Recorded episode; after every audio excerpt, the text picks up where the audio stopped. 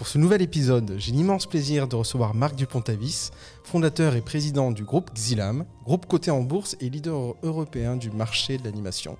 Bonjour Marc, comment ça va? Bah, Super, très content d'être là. Bah, merci d'être euh, présent. Quel est l'aspect le plus complexe quand on dirige une société cotée en bourse? Euh,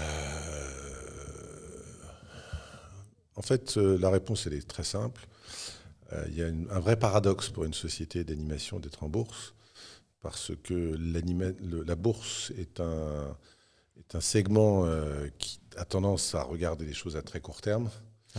Et nous, notre métier en animation, c'est du très très long terme. Voilà. Donc euh, au départ, il y a eu beaucoup de malentendus. Hein. On est rentré en bourse en 2002.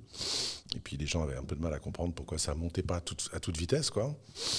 Euh, et, ils ont fini par comprendre quelques années après qu'ils avaient bien, enfin en tout cas pour ceux qui étaient restés, qu'ils avaient bien fait d'y être. Mais parce que euh, quand on sait qu'il faut 5 ans entre le moment où vous avez une idée et le moment où ça vient à l'antenne, et que si vous voulez construire un catalogue sur des années, bah, ça va prendre forcément 10 à 15 ans pour mmh. qu'une société commence vraiment à exister. Voilà, c'est ce paradoxe-là qu'il faut gérer, donc ça demande beaucoup de pédagogie. C'est euh, le cycle d'exploitation en fait d'une œuvre qui n'est pas euh, finalement au rythme euh, que peut attendre quelqu'un qui investit en bourse en réalité. Et donc ça crée un peu ce, dialogue un peu compliqué. Mais bon, vous en êtes, sorti, excusez-moi.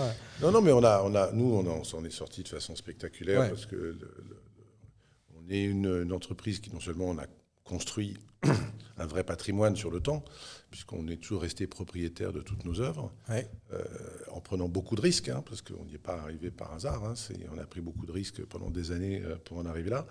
Et puis le, marché a fini par nous donner euh, raison de façon spectaculaire, puisque avec la globalisation, et maintenant avec les plateformes c'est encore plus spectaculaire, on a des œuvres qui voyagent dans le monde entier et ça se passe super bien. Vous aviez, avant euh, de démarrer Xilam, en 99, travaillé euh, chez Gaumont. Euh, vous avez fait carrière pendant 8 ou 10 ans. quelle a été finalement l'intuition qui vous a amené à développer l'animation? Et est-ce que vous saviez déjà à l'époque que l'animation allait devenir aussi importante en termes de marché Je pense que j'avais une petite quand même intuition de, marché. En fait, moi, j'ai commencé chez Gaumont en, 80, en 90. Euh, Gaumont m'a demandé à l'époque de, de, créer avec un, autre partenaire euh, une entreprise dédiée à la production de séries pour la télévision. Donc je n'ai pas du tout commencé dans l'anime. J'ai commencé parce que je venais même du cinéma, même avant. Et donc j'ai, euh, moi ce qui m'intéressait, c'est là, moi j'ai une grosse obsession dans ma vie. Moi je veux, quand si je veux faire du contenu pour le, pour de, l'image, je veux faire des choses qui voyagent et qui durent. C'est une vraie obsession chez moi. Je, moi, dépasse les frontières en fait. Voilà, le tonneau des Danaïdes de la télé où tu mets un truc, ça disparaît dans la poubelle et plus jamais je supporte pas ça. Donc déjà à l'époque, quand je faisais de la série télé, je voulais faire des choses très internationales. Et donc je m'étais spécialisé sur un secteur qui a vraiment cartonné euh, chez Gaumont à l'époque, qui était les grosses séries internationales. J'ai fait des séries comme Highlander. Ah ouais? Oui. Ah d'accord, je n'étais pas au courant. Ah Pourtant, Highlander, on l'a bien, on l'a regardé. Non, non, ça a été une très grande aventure pour moi, puis j'ai appris énormément de choses, euh, euh, parce qu'on a beaucoup travaillé avec les marchés anglo-saxons, évidemment, sur cette série-là.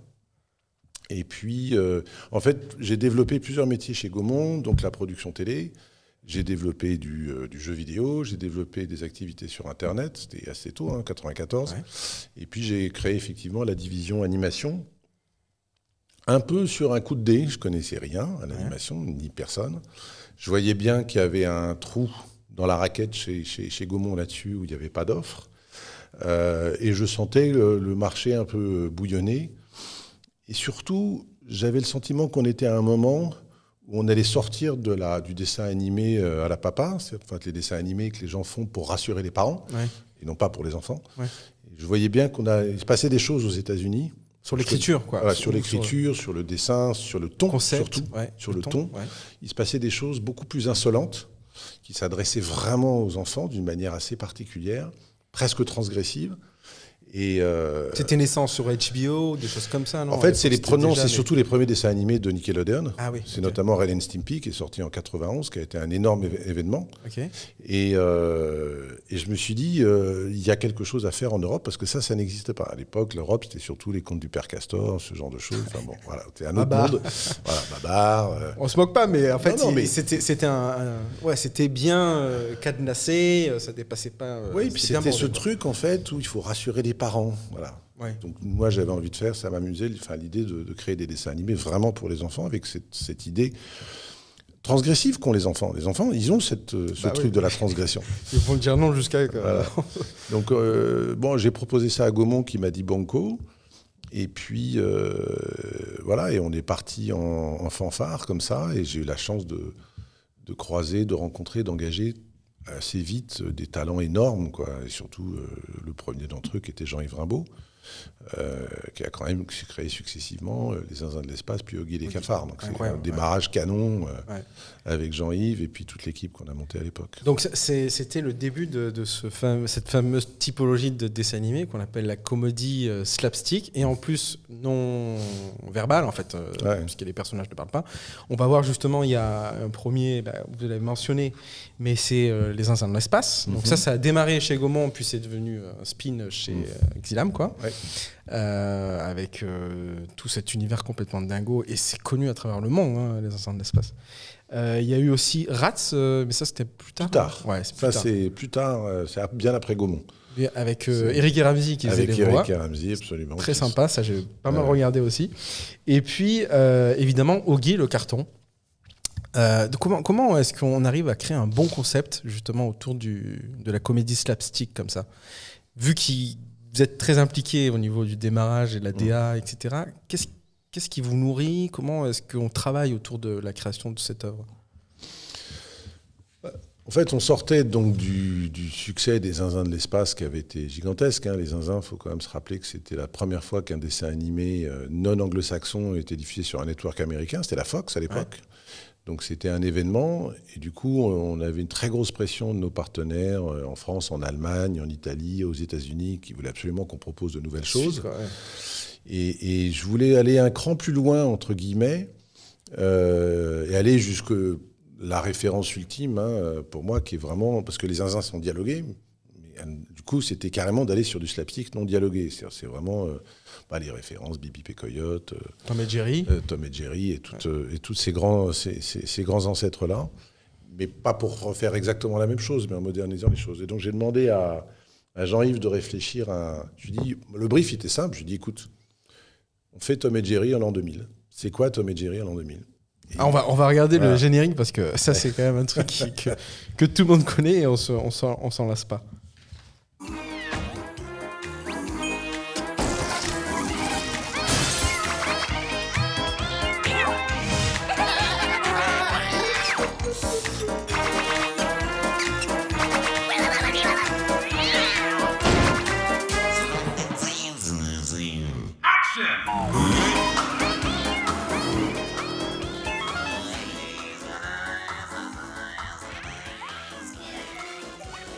Voilà, ça c'est euh, la chanson euh, ultra connue. Bah, attention, cette saison quand même. Euh, en Chine, c'est une star, Ogi. vous faites des produits dérivés, on va voir des, photos là de produits dérivés. Enfin, c'est un carton absolu. Donc, on revient à la genèse. Et qu'est-ce qui s'est passé pour dire, OK, on fait un Tom et Jerry de notre, de notre époque? Bah, Jean-Yves, il est revenu quelques semaines après avec, avec un dessin qui représentait euh, Oggy en train de poursuivre les trois cafards. Il me dit voilà, on garde le chat. Ouais. Euh, enfin, c'est pas le même que Tom, évidemment, mais le concept du chat, chat bleu, important. Il y a un truc bizarre autour du chat bleu. Gumball est, bleu, euh, Doraemon est bleu. Enfin, il y a un truc autour du chat bleu. On garde le chat bleu, grosso modo, mais c'est pas une souris, c'est trois cafards parce que euh, les cafards, c'est la, la, la, vie urbaine, quoi. c'est la, la, modernité. Mais on inverse. C'est les cafards qui foutent le bordel dans la vie du chat. Le, le chat, il veut juste être peinard, lui. Et à partir de là, on crée en fait un concept très puissant qui symboliquement euh, raconte en fait euh, euh, comment la vie serait peinard s'il n'y avait pas tous ces putains de tracas de la vie quotidienne qui nous emmerdent tout le temps. Les cafards, ils symbolisent ça. Comment on se fait emmerder, pourrir la vie par des petits détails tout le temps. Voilà. À partir de là, c'est infini. Quoi. Le concept est tellement plastique et les personnages tellement forts que 500 épisodes après, on a encore des choses euh, à raconter. Ouais, mais la difficulté, c'est quand même le non dialogué. C'est comment euh, créer euh, de la de l'action, de une histoire en fait, un truc qui se tient à route, sans avoir à poser à un moment un seul mot. Bah, c'est tout le, en fait, c'est tout le secret du truc. C'est pour ça que moi j'ai une vraie passion pour le, ce qui, ce qui n'est pas dialogué. Quand vous dialoguez pas, vous n'avez pas le choix. C'est-à-dire que vos acteurs, vos personnages, ils doivent s'exprimer avec leur corps, avec leurs expressions. Donc ça, fait, ça a plusieurs conséquences. La première, c'est que c'est beaucoup plus exigeant en termes d'animation. Mmh. On ne peut pas juste avoir un mec qui fait du lip sync et qui raconte quelque chose. Non. Il faut que lui, son visage, son expression, tout, ça soit très fort. Donc le travail de posing, d'animation, etc. Et plus vous allez vers là, plus vous êtes obligé de travailler sur un langage très universel, mm. puisqu'il n'est pas dialogué. Il doit être universel, puisqu'il passe par le corps. Et là, tout d'un coup, on commence à capter, en fait, un mode d'expression qui va fonctionner partout dans le monde entier de la même façon, puisque vous n'êtes plus, vous n'avez plus cette barrière culturelle du langage. Et en termes de mise en scène, et forcément, ça va beaucoup plus loin. On a beaucoup plus d'imagination, on mm. pousse tous les boutards dans tous les sens. Voilà. Et donc, on construit comme ça. Et puis, pareil, quand vous faites ça, l'autre conséquence, c'est que la bande-son, elle doit être énorme. Ah ouais. C'est pour ça qu'on l'a en tête d'ailleurs aujourd'hui. C'est canon, quoi. C'est bien foutu. C'est un élément de la comédie. Ouais. Euh, la bande son, c'est pas juste là pour donner une. une Donc vous l'avez internalisé aussi, ça, du coup Oui, oui, bien sûr. Non, non, mais enfin tout chez nous progressivement a été complètement internalisé. Enfin, on fait nous-mêmes tous nos effets de bruitage. Euh, on fait les montages musiques sont faits chez nous. Euh, les compositeurs avec lesquels on travaille, enfin, il y en a grosso modo deux hein, dans l'histoire de Xilam, sont extrêmement fidèles, sont vraiment les compositeurs de, de, Xilam. Il y a un savoir-faire qui se construit qui tient sur une tête d'épingle. C'est très compliqué à imiter ce truc-là, parce que c'est une expertise qui est complètement dingue. Et surtout, en fait, ça fait quoi? C'est qu'on donne le pouvoir au storyboarder, au gagman, au réalisateur, alors que dans la tradition de la télévision française en animation, comme aux États-Unis, le pouvoir était plutôt au scénariste, dans les années 80-90. Là, on ramène en fait la décision artistique dans le quasiment au, storyboarder, au storyboarder, aux animateurs, aux réalisateurs, parce que la comédie, elle naît euh, dans le dessin. Elle n'est pas dans le script. Il faut un bon script, hein. il faut une histoire très très très tenue, euh, etc. Mais d'ailleurs, les meilleurs scénaristes sont des storyboarders. Sont des storyboarders. Ah bon? Les meilleurs scénaristes de Xilam sont des gens qui viennent du storyboard. Et ils ont des idées euh, superbes. Bah, parce qu'ils sont tout est visuel chez eux. Donc euh, quand ils écrivent une histoire, bah, ils savent comment ça va se passer visuellement. Bon, derrière Ogi, il y a euh, l'aspect créatif, et merci d'en parler, c'est super intéressant. Et il y a l'aspect commercial. Mmh. Comment ça fonctionne une licence comme Ogi Donc déjà, c'est sept saisons. Ça s'installe avec le temps, les cycles d'exploitation sont longs. Mais là, aujourd'hui, vous êtes en train de ramasser les fruits. D'ailleurs, il y a cette, cette expression que j'aime beaucoup, qui est de dire que le jour où on plante les graines n'est pas le jour où on mange les fruits. Et ça, les gens ont tendance à oublier. Mais là, avec Ogi, c'est vraiment l'exemple typique. Quoi. Ouais, mais alors, il faut pas oublier que les fruits, euh, euh, euh, ils s'éteignent très vite, en fait, si on ne continue pas à planter des graines. Tout le temps, il faut planter des graines. c'est pourquoi il y a sept saisons Parce que chaque fois, il faut ramener de la nouveauté. Chaque fois, là, enfin, vous le savez peut-être pas, mais dans, quelques semaines, il y a la huitième saison de Guy et les cafards ah qui ben, arrive sur, sur, sur, sur, sur, euh, sur Gulli. D'accord. Voilà. Et, vous allez voir beaucoup, beaucoup de surprises. Les personnages, on a, été, on a fait des vrais choix euh, euh, de modernisation du design. Enfin, il y a vrai, un vrai renouveau. Enfin, pour nous, on appelle ça presque un reboot d'ailleurs. Mmh. Enfin, J'adore, je trouve qu'on a, on a un, peu tiré, tiré les leçons de Ziguet Charcot une autre histoire, grande histoire de Xilam. On avait quand même beaucoup euh, changé en termes de, design.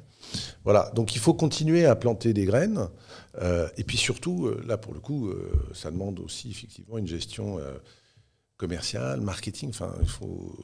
En fait, c'est. C'est un autre métier, mais qui est intégré au, studio.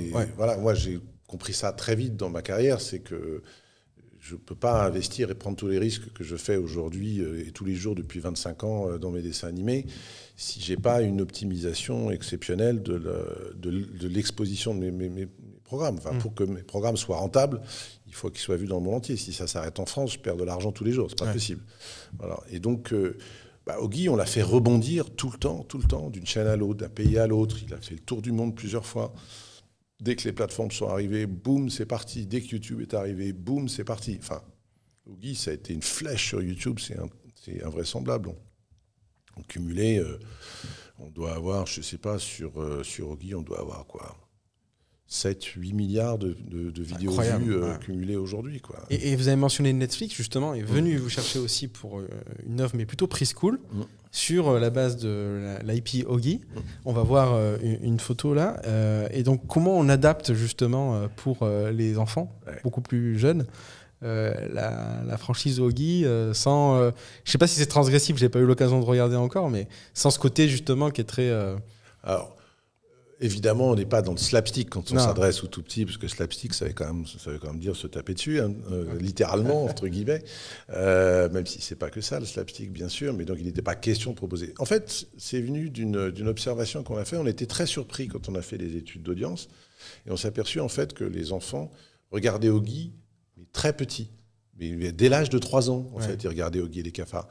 On s'est dit quand même, euh, pas exactement fait pour leur âge, quoi, parce que euh, ça y va, quoi. Euh, et, ça nous a beaucoup intéressé. On s'est intéressé, du coup, sur qu'est-ce qu'il y avait dans le personnage d'Oggy qui leur plaisait tant que ça, parce qu'il y avait une espèce de, de, coefficient affectif énorme sur le personnage. Et l'idée s'est développée comme ça, qu'il fallait développer quelque chose qui soit vraiment spécifique à cet âge-là, où on garde la comédie, le côté très visuel, euh, très entraînant, euh, le côté un peu cartoon dans le préscolaire, vraiment la comédie, qu'on ne soit pas que dans le, le, cute éducatif comme de temps en temps on le fait. Et, euh, et, on voulait en revanche vraiment le démarquer de la série classique, donc on a décidé carrément de l'emmener en 3D.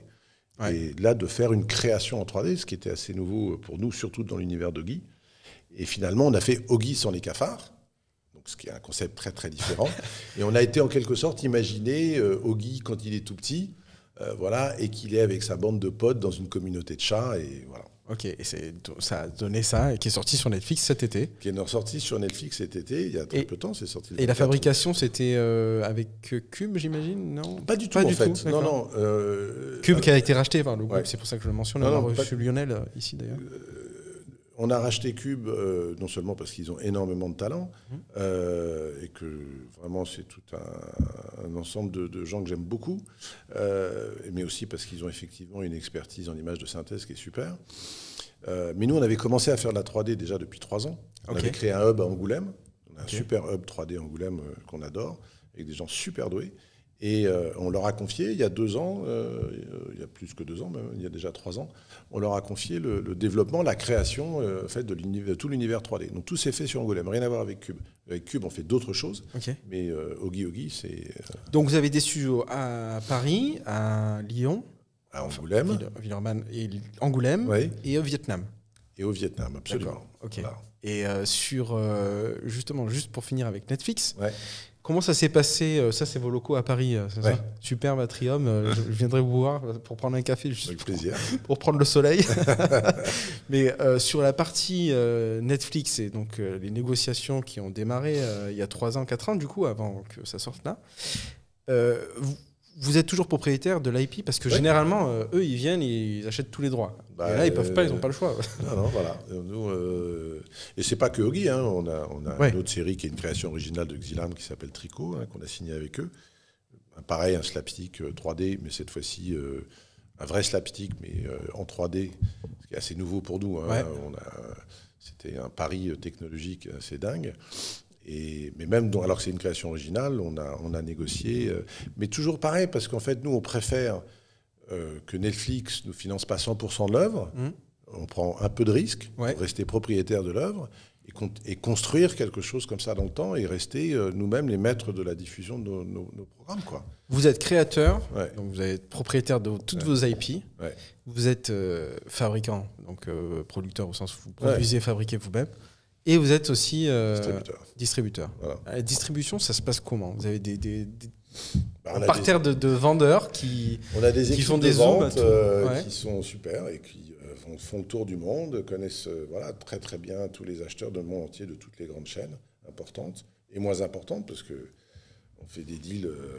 il y a des tout petits deals à 1000 dollars et puis il y a des deals à plusieurs millions de dollars. Hein. c'est très très varié. Mais il faut couvrir le. Encore une fois, bon, nous, on s'en cache pas, on fait des séries extrêmement chères. Hein. ça coûte euh, une blinde hein, de, produire des séries chez Exilam. Ah Le niveau de qualité est extrêmement élevé. Euh, donc, ça n'a de sens économique que si on vend dans le monde entier. Donc, c'est toujours. Euh, on serre les fesses quoi, quand on lance une nouveauté parce qu'il faut que ça prenne. Quoi. Est-ce que euh, justement un gros studio, ça peut être vu comme une entreprise normale aujourd'hui? Je pose cette question parce que vous êtes un des seuls studios à être coté en bourse et qu'en bourse, on attend euh, voilà, des chiffres, des cash flows euh, futurs, enfin des choses qui sont assez normées pour n'importe quel investisseur.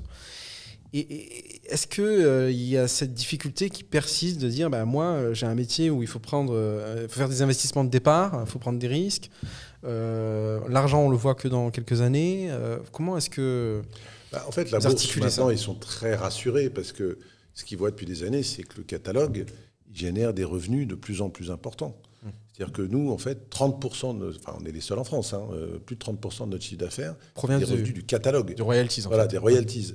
Ce qui est énorme et très rassurant pour les banquiers comme pour les investisseurs et qui nous permettent de financer, en fait, notre risque. Donc, on, est, on a créé un cercle vertueux comme ça en 20 ans où comme on est resté propriétaire, le succès de nos œuvres passées génère des revenus qui nous permettent de réinvestir et de créer un catalogue encore plus important, etc. etc. Donc c'est une très très belle boule de neige. On peut la maîtriser, il hein. ne faut pas que la pente soit trop... Voilà. Mais euh, mais il y a un effet euh, vertueux et, et qui nous permet... Enfin là, en ce moment, on est en train de, de nourrir euh, toute une nouvelle phase de l'avenir de Xilam. Grâce aux plateformes, on est en train d'explorer des formats adultes, enfin des choses très très nouvelles qui nous sont très excitantes. Mais pareil, quoi, il faut prendre des risques, développer des choses, etc. Et, c'est grâce à tout ce passé, à toute cette histoire de Zilam qu'on peut le faire. Donc vous allez peut-être aller dans l'animation adulte, euh, ado... ah carrément à fond. Ah ouais, ok. C'est notre trip en ce moment. Et ça serait pas du slapstick euh, sans. Non, bah non. Le, non, là, on rentre dans un autre. Euh, non, on rentre dans, dans, dans autre chose. C'est des, des, récits qui, qui sont. C'est très varié. Hein. Il, y a, il, y a, de la comédie trash, il y a du shoujo pour les jeunes filles, euh, il y a euh, du, drame euh, sentimental. Enfin, on, on, tape un peu dans tous les sens. Donc c'est une nouvelle ère de d'étendre les frontières de l'animation. C'est une nouvelle ère justement qui est en train de ah s'ouvrir là. Je suis sûr que là on ouvre des portes incroyables. Et où est-ce qu'on va selon vous Vous qui avez toujours eu du pif en fait dans tout ce que vous avez fait. C'est une question ouverte, hein, il y a pas vraiment. Je peux, je peux, vous répondre. J'ai une profonde conviction que on est en train là enfin de commencer à renverser la table et que les gens arrêtent de penser l'animation uniquement pour les enfants et qui se rendent compte qu'on est, que l'animation peut permettre de raconter des histoires incroyablement sophistiquées pour les adultes et que les adultes, en fait, ils adorent ça. Mais c'est ce qui se passe sur les plateformes en ce moment. L'animation pour adultes, ça cartonne sur les plateformes. Vous vous rendez compte qu'aux États-Unis, euh, en 2019, euh, il y avait déjà 50 séries pour adultes en fabrication. Il y en a, en 2020, il y en a 100. Aujourd'hui, l'animation pour adultes est en train de remplacer la sitcom au marché, sur le marché ah américain. Ouais, en termes d'audience, ça, bascule vers l'animation. Oui, parce que en fait, l'écriture est hyper sophistiquée. On a des comédiens euh, formidables. Euh, visuellement, on maîtrise notre travail. Enfin, c'est, on peut faire beaucoup plus de choses en animation qu'on peut en faire en, en prise de vue réelle. On a beaucoup plus de liberté. Et les gens adorent ça. En animation adulte, euh, vous y connaissez aussi, parce que vous avez fait un super film. Là, on va avoir une photo euh, de vous euh, dans une période glamour, en fait, avec tapis rouge et compagnie. Bah, c'est à l'occasion de, ce film magnifique qui s'appelle J'ai perdu mon corps. c'est des moments assez importants, ça, dans une vie, notamment de producteur, là, pour le coup, parce que c'est la casquette qu'on vous met. avec J'ai perdu mon corps, c'est c'est quoi en fait? C'est un épisode qu'on accueille euh, comme, euh, comme une sorte de bah, en climax dans une carrière? plusieurs choses. D'abord, enfin, j'ai perdu mon corps, c'est euh, c'est un moment où pour moi, tout ce que j'ai fait se rassemble. Hum. Parce que moi, j'ai fait aussi du cinéma, production, production de cinéma, j'ai fait Gainsbourg, des choses comme ça, etc. donc, c'est mon métier d'animateur, mon métier de producteur sur des histoires adultes. Euh, tout se rassemble dans la rencontre avec un texte d'abord, euh, qui, s'appelait Happy End, qui était un roman de Guillaume Laurent. Et puis la venue de Jérémy Clapin, qui vient euh, transformer complètement et faire une œuvre extrêmement innovante, parce que ce n'est pas simplement un film pour adultes, c'est un film qui est incroyablement innovant sur le plan de la ah narration. Absolument. Un, film qui invente vraiment des processus narratifs. Pour ceux qui ne l'ont pas vu, on, suit un épisode de vie d'une main euh, qui a perdu son corps. Mais c'est extrêmement euh, déjà nouveau dans la narration, mais aussi dans l'image. C'est quand même un travail entre de la 3D, du 2D appliqué dessus. on a inventé un nouveau process. Euh, on a pris le meilleur de la 3D et de la 2D en, laissant de côté le moins bon. Euh, notamment tous les problèmes de rendering en 3D qui sont souvent le cauchemar euh, quand on veut faire du long métrage. Euh, et en 2D, euh, euh, la difficulté souvent quand on va vers l'adulte et le morpho-réaliste, c'est la 2D est, est pas outillée pour faire du Ouais. morpho-réalisme. Voilà. Et donc en partant d'une base 3D pour l'animation de nos personnages, qu'on a fini en 2D, on arrive avec un, un- un résultat qui, est- qui surprend beaucoup. Voilà. Et, où il y a, et qui correspond bien à cette idée au cœur du film, qui est la rencontre euh, d'un univers très réaliste et très magique à la fois. Quoi. Ouais. Et voilà, On va pas révéler l'histoire, mais, euh, Non, non, voilà, mais c'est, ça donne euh, une indication. voilà. Mais il y a ça, il y a ça qui est important. Et puis a- vous avez rassemblé une équipe de choc. Là, vous avez euh, mentionné Guillaume Laurent. C'était quand même celui qui a été scénariste de Amélie Poulain. Euh, Amélie Poulain 2002, euh, ça a raflé euh, tous les prix à travers le monde. Et puis deuxième euh, coup aussi, c'est d'avoir pris euh, Jérémy Clapin, Ouais. Qui est un super réalisateur. Moi, j'ai vu un de ses courts métrages qui s'appelait euh, Ski Zane. Ski Zane. Ouais. Euh, je crois aussi j'ai pris une image parce que il faut le voir. C'est un bijou, bijou, quoi. ouais, un- bijou. Bah, je- voilà, moi j'ai découvert le ce court métrage et je me suis dit c'est à lui qu'il faut que je confie ce, ce bouquin et cette adaptation parce que Jérémy il a, il a cet univers-là puis c'est un chercheur Jérémy. Mm. C'est vraiment euh, quelqu'un qui euh, et on n'avait pourtant pas énormément de moyens donc il a comme moi c'est ce que j'adore chez les gens des courts métrages c'est que le peu de moyens n'est pas parado- n'est pas contradictoire avec l'ambition Mm. et ils vont trouver des processus créatifs qui fait qu'ils vont pouvoir faire des films très ambitieux artistiquement malgré le manque de moyens. Mm. Et j'ai perdu mon corps et une très belle réussite. Voilà, donc moi je me suis un peu rassemblé de toutes mes expériences euh, en faisant ce film-là. Et puis bon, c'est vrai que le cinéma a ceci de très gratifiant, c'est que la reconnaissance, elle est très explosive. Quand Bah, donc du coup, il euh, était nommé au César. Il a reçu euh, César. César. Il a été nommé au BAFTA, Ouais, nommé aux Oscars. ouais. Enfin, il a fait le tour Ouais, des non, non, enfin les Annie Awards aux États-unis, qui est la Annie grande- Awards, ouais. On a quand même euh, eu quatre Annie Awards, quoi. Donc le- Annecy aussi. Annecy aussi. Ouais. Enfin, c'est le parcours du film est dingue. Mais alors justement, il y a Alors Netflix que qui est personne n'en voulait quand même. hein. Mais alors racontez-nous, racontez-nous les dessous là. C'est ça qui est, qui est intéressant parce que derrière vous avez quand même vendu à Netflix. Euh, et, euh, et puis pour faire les Oscars, on le sait très bien, c'est une campagne électorale. hein. Euh, ça s'organise, il y a des budgets, il y a, il y a tout un travail qui est fait. Donc racontez-nous un peu cet épisode-là et comment vous, comment on se sent fatigué, content. Non, mais bon, j'ai perdu mon corps, c'est sept ans de travail acharné quand même Ouais. avec Jérémy avant de- de- de proposer le film à Cannes. Le film est, est- est, sélectionné à la semaine de la critique à Cannes. Donc déjà, on est très très content d'être à Cannes, ce qui est important pour un film comme ça. Parce qu'il sort de nulle part. C'est un film qu'on a financé, nous, à 50% sur nos fonds propres. hein. Personne n'en voulait. Prise de risque quand même. hein. Pas- les chaînes n'ont pas acheté, enfin tout le monde nous a dit non. Euh, donc grosse prise de risque, mais bon, j'avais une forte conviction autour de ce film-là, donc je voulais aller jusqu'au bout. Et puis à Cannes, le, le film devient très rapidement un événement. quoi. C'est c'est la magie de Cannes, c'est que vous avez un film que personne n'a entendu parler. En quelques jours, tout le monde en parle sur la Bouche à oreille, ouais. Bouche à oreille. Du coup, euh, Netflix voit le film, vient nous voir, nous fait une première proposition. Au départ, on n'en veut pas parce qu'on se dit merde, on a fait ça pour le cinéma, on n'a pas envie de finir sur un petit écran. Et puis Netflix insiste et puis ils finissent par nous révéler euh, qu'en fait, ils veulent en faire leur, euh, leur drapeau pour les Oscars cette année. Donc je comprends qu'ils vont pas juste le diffuser, qu'ils vont en faire un énorme événement. Ouais. Donc pour moi, c'est la promesse d'une exposition incroyable. Ouais.